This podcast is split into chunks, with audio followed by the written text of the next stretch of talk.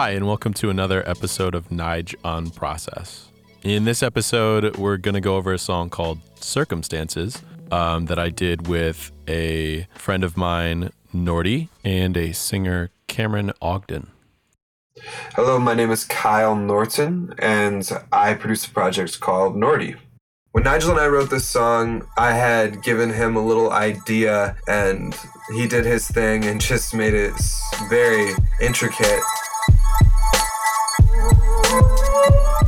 So Norty sent me a couple stems, and then I kind of worked on them here and there until everything kind of came together. This initial beat right here is what he actually sent me for this song.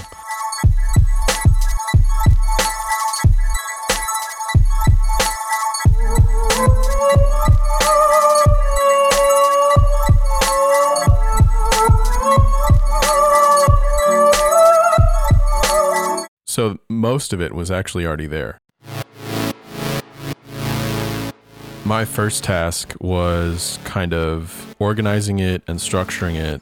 I just wanted to see if I could find some chords beneath the really cool sample melody and get them to breathe along with everything else.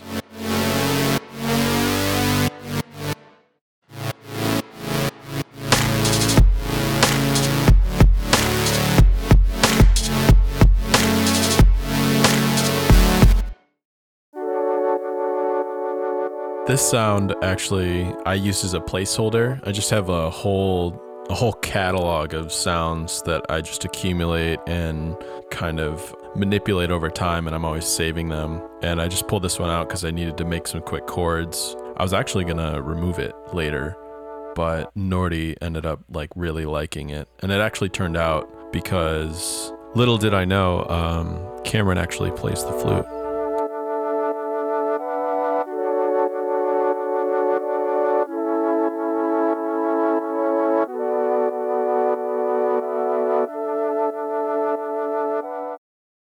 Circumstances seem to change in times of doubt. Hi, my name is Cameron Ogden. Happens now. This world's too big to spin for all the things you thought. They sent me the song via the internet, and I practiced my part of it, the verse, kind of thought of melodies and harmonies, and then we met up in person and talked more in depth about like stylistic things. When we got to assemble, I met Nigel and we went upstairs and kind of talked for a while. Hung out in Studio B with the plants, and then I just kind of sang it a bunch until I felt good about it. We both felt good about it, and we got it done kind of, kind of quickly actually. It only took a few hours, and then we got lunch. About to rock this back to sleep. The like the melody was in a range that was too low if I stayed in one spot, and so I kind of mixed the octaves for my part, which kind of made it a little more. I don't know. It just kind of changed it. Until you go farther, it's nothing that you haven't seen before. This time around, I'm thinking out loud. Yeah, I've collaborated with various artists in Detroit Daniel Monk, Mega Powers, Liquid Monk, Libby DeCamp a little, Olivia Mainville. Working with new people is always kind of scary. It was it was a good experience overall. I feel like I learned a lot. At some point during the session, it got brought up that I play flute, and Nigel got stoked about it. I told him I'd bring it next time we can record another day. Which is funny, I almost brought it that day, but then I didn't for whatever reason. Yeah, we were initially going to have trumpet, actually. We talked about trumpet. It didn't end up working out. And I brought it up to Isla, and she was like, oh, maybe we can try flute. And then that just ended up tying pretty much the whole rest of the song together, kind of pushing, giving like that final push for a big, powerful chorus at the end.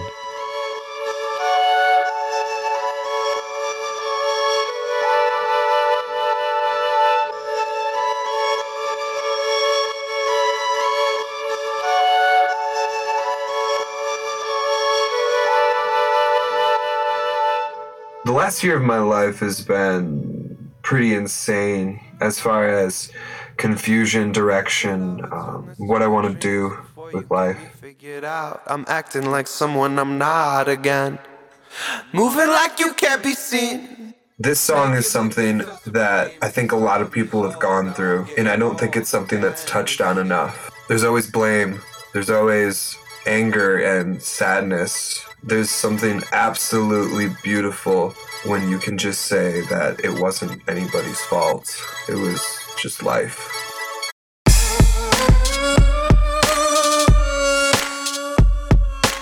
So this song is interesting for so many reasons, but I think the the biggest reason for me is this song represents a big kind of shift musically. I wrote the lyrics of the chorus backstage before I was about to play with Nigel and the Dropout. And I had been in Nigel and the Dropout for almost 6 years and I was just in this headspace before going on and playing that show.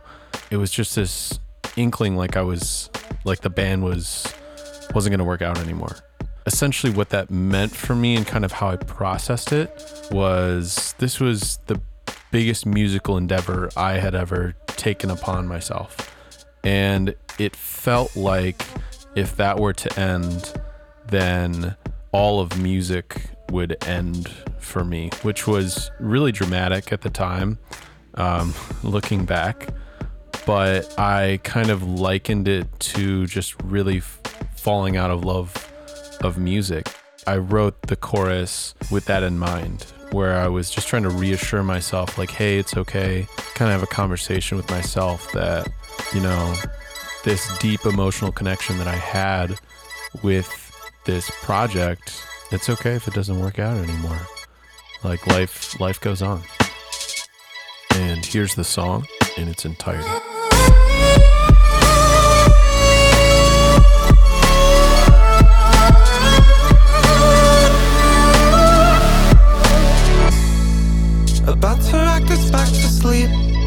Gone for good, I'll return this to your dreams before you get me figured out. I'm acting like someone I'm not again. Moving like you can't be seen. Naked looking so supreme. You swallowed me whole, now I'm getting old again.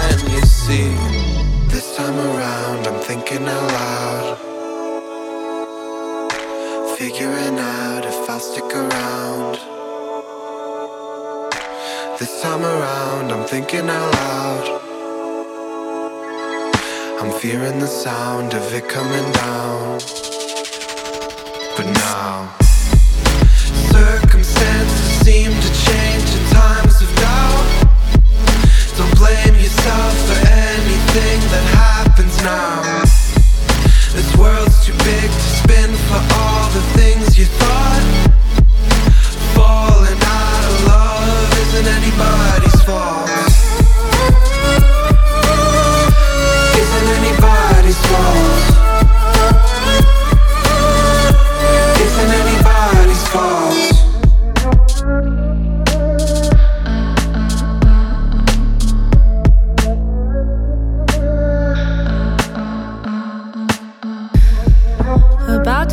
Back to sleep.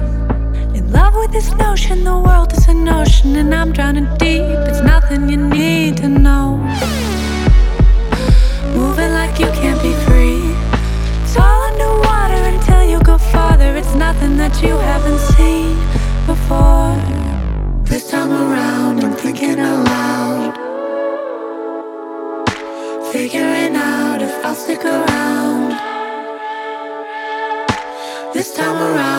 Thinking out loud. I'm fearing the sound of it coming down.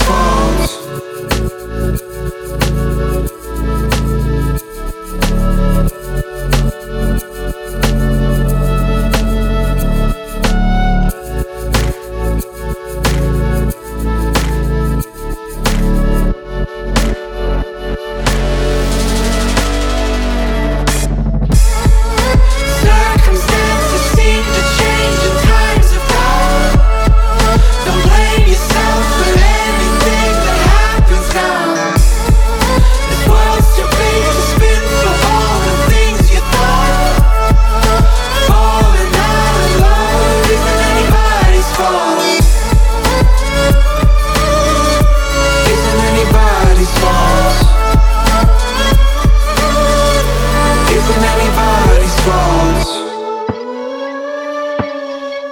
Isn't anybody's fault Isn't anybody's fault